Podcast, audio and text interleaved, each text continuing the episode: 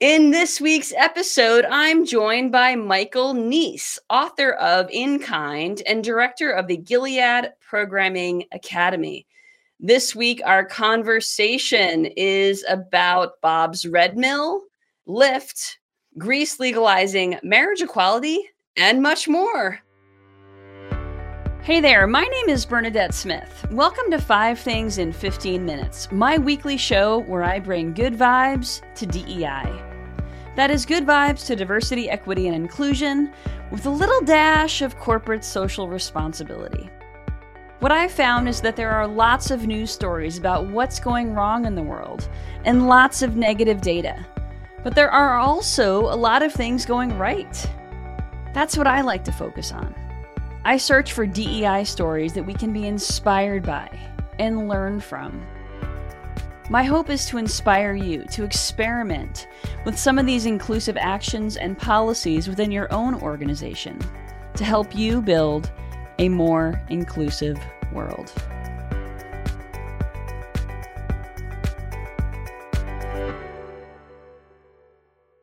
Let's get started. Michael, thank you so much for joining me on today's show. Will you tell folks a little bit about yourself?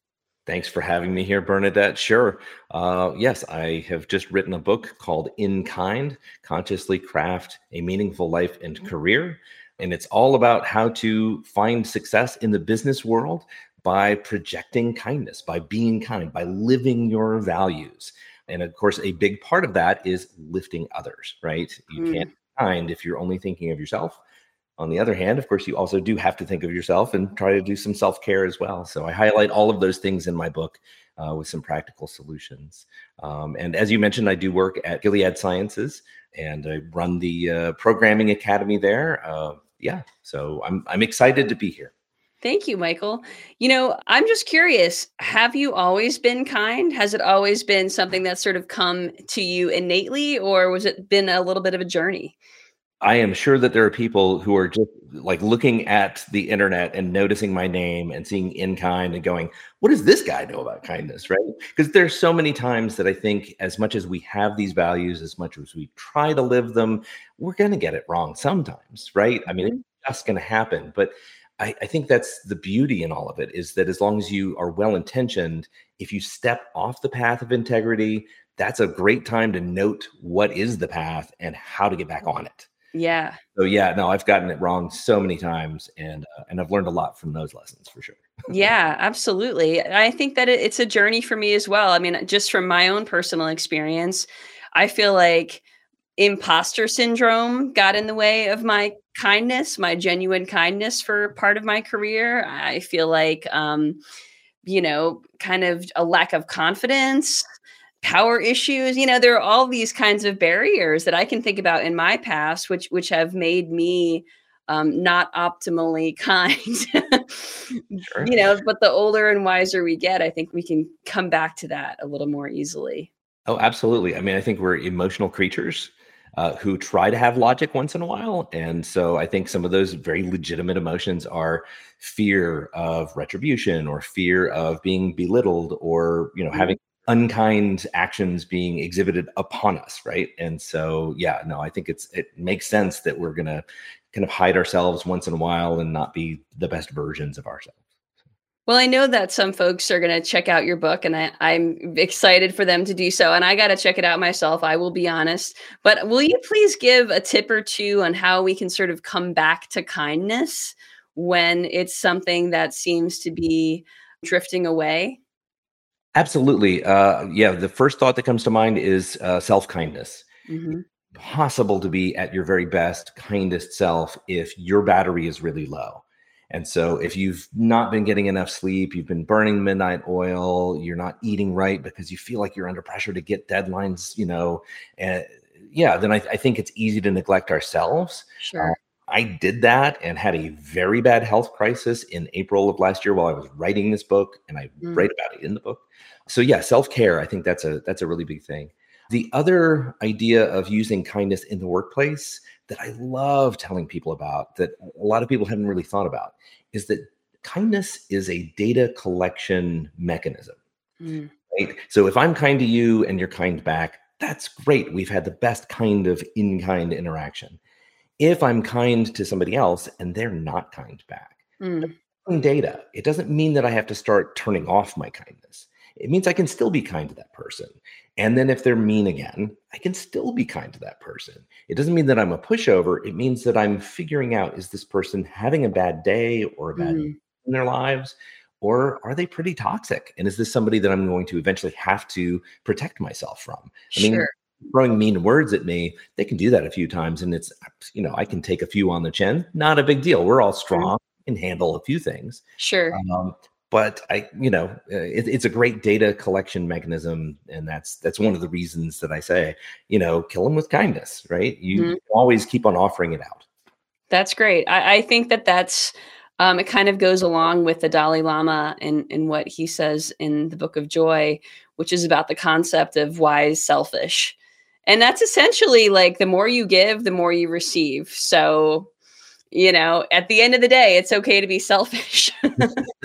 For sure. Yeah. Um, so I think that, that that sort of goes along with that. Uh, can you tell us a little bit about your work with Gilead Programming Academy? Sure. Yeah. Um, uh, in the Programming Academy, we act as a talent pipeline for uh, new programmers who are coming into the pharma space, specifically at Gilead. So it's usually new grads. We do also sometimes have interns. So sometimes it's people who are still in the middle of a degree program, and it's it's really exciting work. I love doing it. Um, one of the big facets of this work is that we always, every single time we hire, we always make sure that we have a slate of diverse candidates. We always make sure about that before we make any decisions because you can find very talented people from all kinds of backgrounds, mm-hmm. but you have to look you know, and, and you have to know how to look. And so we're we've gotten really good at that. Uh, we have an amazing talent uh, acquisition team, and uh, so I, I love working with them. So when folks come into the the space and they're new employees, do they then go kind of directly into the programming academy if that's their job within their job description, or how does that process work? Yeah, so these are typically very early, early career folks. So these are folks that we're looking for who have a programming language, Maybe it's SAS programming language. Maybe it's just something else like Python or R or SQL or something like that.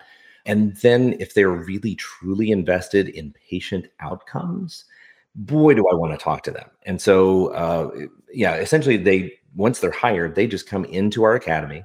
They work with myself and two other chief instructors, and uh, and we get them ready. You know, we take four to six to eight months to try to get them ready for a programming team. And uh, and then once they get assigned to a programming team, then we work very extensively with that team to make sure that it's a good landing spot, to make sure that they still have what they need, they're still getting some training along the way, and that the you know the new supervisor also kind of knows what it's like to work with early talent. You know, uh, some of these 25, 26 year olds, uh, they it's a it's a different mindset. Sure. Sounds like there could be a little bit of a reverse mentorship uh, happening subconsciously as well we all learn from each other. That's sure. great.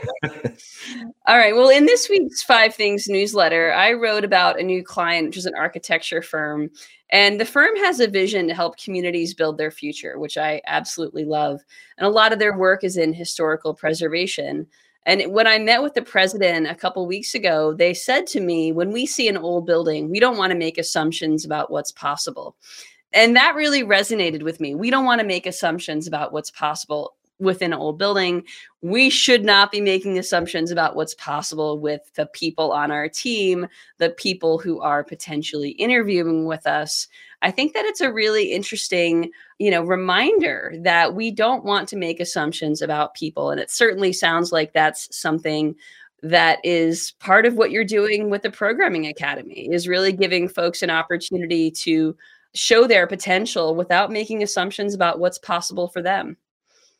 Well, eh, yeah, they come in the door and they are from all different kinds of backgrounds. And it would be so easy to just superimpose my own perspectives and my own attitudes, my own ideas of who they are and what they act like and, and all of that. And what I find is that I learn from all of the students who come through the academy every day. I mm-hmm. always am learning something new and and it's great it's really positive because it teaches me a little bit more about you know like what does it mean to be in a workspace in a modern place and maybe not be a white male who's in that space. Mm-hmm. And so, yeah, I, I think you're right. It's it is a wonderful idea and attitude that we should be listening a lot, and we should be you know gathering that data and trying to understand rather than just make assumptions and make guesses. Yeah, absolutely. And I think that it's also important as you are framing these conversations, especially folks who are trying to influence others on uh, issues of diversity, equity, and inclusion, to come back to your organization's values, to your guiding principles, to the things that are sort of more macro than DEI, because I think there's very much a way that's connected. And in the case of this firm, you know, their vision about helping communities build their future is not directly connected to DEI, but it is connected because you know the future is increasingly diverse. It does require a better sense of equity and inclusion. And so it's all connected and i think it's important to kind of make those links for folks so that you have more people to be uh, going on this mission with you well and, and we pick up so many fun things along the way right i mean you That's have right. more friends when you try to include more people that's right. All right. Well, let's get into this week's good vibes. The first story this week comes from Major League Baseball, where Jenny Cavnar made history as the first woman to serve as the lead play by play announcer for a Major League Baseball club the Oakland A's. Now, Jenny brings 18 years of broadcast experience, Emmy, five Emmy Awards, but is still making a major milestone. Now, she has broadcast play by play before, but never been the lead announcer. So, this is a pretty big deal at a very very white, very straight sport. Major League Baseball is very, very white and very, very male as well. Yeah, I, I think it's fantastic. Um, it reminds me of uh, my own mom, if we can go there. Uh, sure. Uh, yeah, my uh, my mom was a uh, PhD scientist and worked in virology labs over at Duke University. Really smart, and that's just who I grew up with. Mm-hmm. So I mm-hmm. assumed that all scientists were going to be women. Um, mm. But of course, she she corrected me and told me no, they can be anybody. You know. So so I, I I think this is just fantastic that Jenny Cavnar is is uh, finally getting this you know pole position, so to speak. Absolutely, and you know, hopefully, she will be a possibility model for other women to come. Got to break these uh, glass ceilings. Great to see the representation. Otherwise, you don't know it's possible. So yeah. Exactly right. Okay, the second story this week comes from the country of Greece, which became the 35th country in the world out of 195 to legalize same sex marriage. It's the first Christian Orthodox majority country to do so. And they've also legalized adoption by same sex couples very big deal. Um, and I can imagine there's going to be a lot of fabulous gay weddings on Mykonos. well, uh, and it's wonderful, right? Uh, you know, the the idea that humans can be seen in the same ways as each other, you know, it's uh, it's fantastic. Absolutely. And you know what? There will people who are uh, longtime listeners will know that there are stories that show up that are like, you know what? It's about damn time. And there are a lot of those stories country number 35 yes it's about damn time but there are also a lot of ways a lot of a lot of countries to go. So i'm going to keep celebrating the wins. And for it to be a beacon of this kind of change in europe is a fantastic thing because if it's possible in greece then it's possible in other countries that are nearby that maybe have been more hesitant so. mm-hmm, exactly. All right, the third story this week comes from Mamava, a company that developed lactation pods following the enactment of the Pump Act. Mamava has experienced a 30% growth in usage and now has 4,000 plus pods installed nationwide, including a car dealership called Fowler Automotive, which is in 11 states, has a pod in every state that it's located, which has helped increase employee diversity and retention. I think this is fabulous. Yeah, when we uh, first established a site in central North Carolina for Gilead, those who were designing what each of the floor plans should look like made sure that out of the three floors, we have two mother's rooms. That are luxurious that you know have a very nice seat and have the you know a sink and a, a, lockable door and a refrigerator and things like that so yeah i mean it's i think it's critical for everybody's mental health to feel like they're not going to be criticized they're not going to be judged that they can just be who they need to be in that moment mm-hmm. and you know not be somehow gendered or somehow uh, have the microscope over them yeah, we want to make sure this is normalized and not just for lactating mothers, but for lactating parents, because some trans men and non binary folks lactate as well and so and have new babies. So we, i think it's really important to make sure that we kind of normalize this because it's it should be right? And that's how you're to see it's kind of the the benefits that companies are looking for like employee retention yeah, well, and that it just contributes to the mental health of everybody. Mm-hmm. It's just the people who visit that pod, right? It's everybody else as well. So Exactly. All right. The fourth story this week comes from Lyft, which, after a successful pilot program, has nationally expanded its feature pairing women and non binary riders with similar drivers. So only 23% of Lyft drivers are women, despite women being half of all riders. So what Lyft is trying to do is create a win-win to attract more women and non-binary drivers who then have more earning power by creating a more comfortable and secure environment for them by allowing riders to prioritize matches with them. So it's sort of creating a win-win that's really all focused about safety, Lyft, of course, is benefiting by having more drivers sign up, and that means more earning power for everyone. Yeah, I mean, this builds the future that I want to live in, right? Mm-hmm. It, it is a first step in that direction. It's a shame that we have to do this to make yep. everybody feel more safe. But good golly, it's it's time for us to be doing that because people don't feel safe. So yeah, uh, and and I and I should volunteer. I'm the parent of a non-binary child, Mm. And just knowing that this kid is going to potentially be in safer hands, knowing that they're going to be cared about and cared for in this way. I mean, now suddenly uh, I'm looking at Lyft and going, okay, that's that's the company I'm going to call first. How about that? That's exactly that's see people pay attention. Thank you first of all, thank you for sharing that, Michael. And I think it just shows how allies have so much power. So um so thank you. I really appreciate you sharing that and you're illustrating how, you know, how much it matters to shop with your values. Absolutely. Yeah. I mean the the uh, the dollar speaks and That's in this right. case I'm not going to be handing it off to people that I think don't have my kids' best interests at heart. That's awesome. Well, thank you for sharing that. And the last story this week comes from Bob's Red Mill which makes whole grain products. Bob Moore, the founder, recently passed away at the age of 94.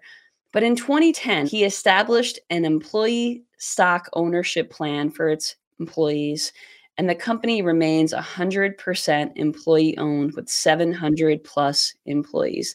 Very rare, um, which is why it makes five things. And it's amazing that he sort of led in this way, and and the employees can continue to live his legacy.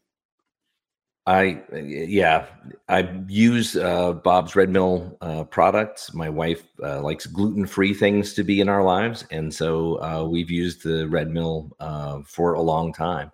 Um, and I should just say, wow, what a great example of having the philosophical underpinnings of a company matching the personal why. Uh, you know, I mean, gosh, look how powerful this is. Mm-hmm.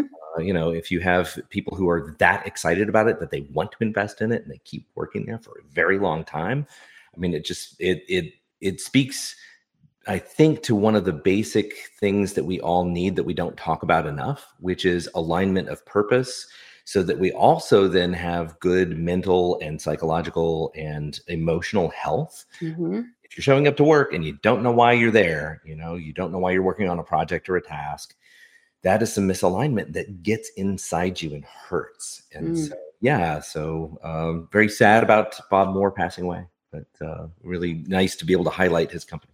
Absolutely. Well, this has been a fantastic conversation, Michael. I've really enjoyed talking to you today. Um, how can folks stay in touch with you? Uh, easy way is to get onto LinkedIn and just look for me. Um, and also, you can go to inkindbook.com. Also, ourfutureiskind.com. Either one of those will get you to me. Awesome. Well, folks, check out Michael's book. This week's call to action is that it is currently Lunar New Year, the year of the dragon. And you can learn more about this tradition in the DEI double feature I co hosted with Lisa Ong last month. And I'm going to put the YouTube link in the show notes and in the comments here on LinkedIn. Folks, if you don't already get the Five Things newsletter, you can subscribe at fivethingsdei.com. Thank you so much for joining me today, Michael. Thank you, folks, for watching and listening. I hope you have a great week. Thank you for listening to Five Things in 15 Minutes. I hope you found yourself inspired by at least one of this week's stories. If you did, would you mind sharing it with a colleague and leaving us a review on your favorite podcasting platform? And if you don't already get my Five Things newsletter, join at fivethingsdei.com. I'm Bernadette Smith, and I'll see you next week right here for Five Things in 15 Minutes, bringing good vibes to DEI.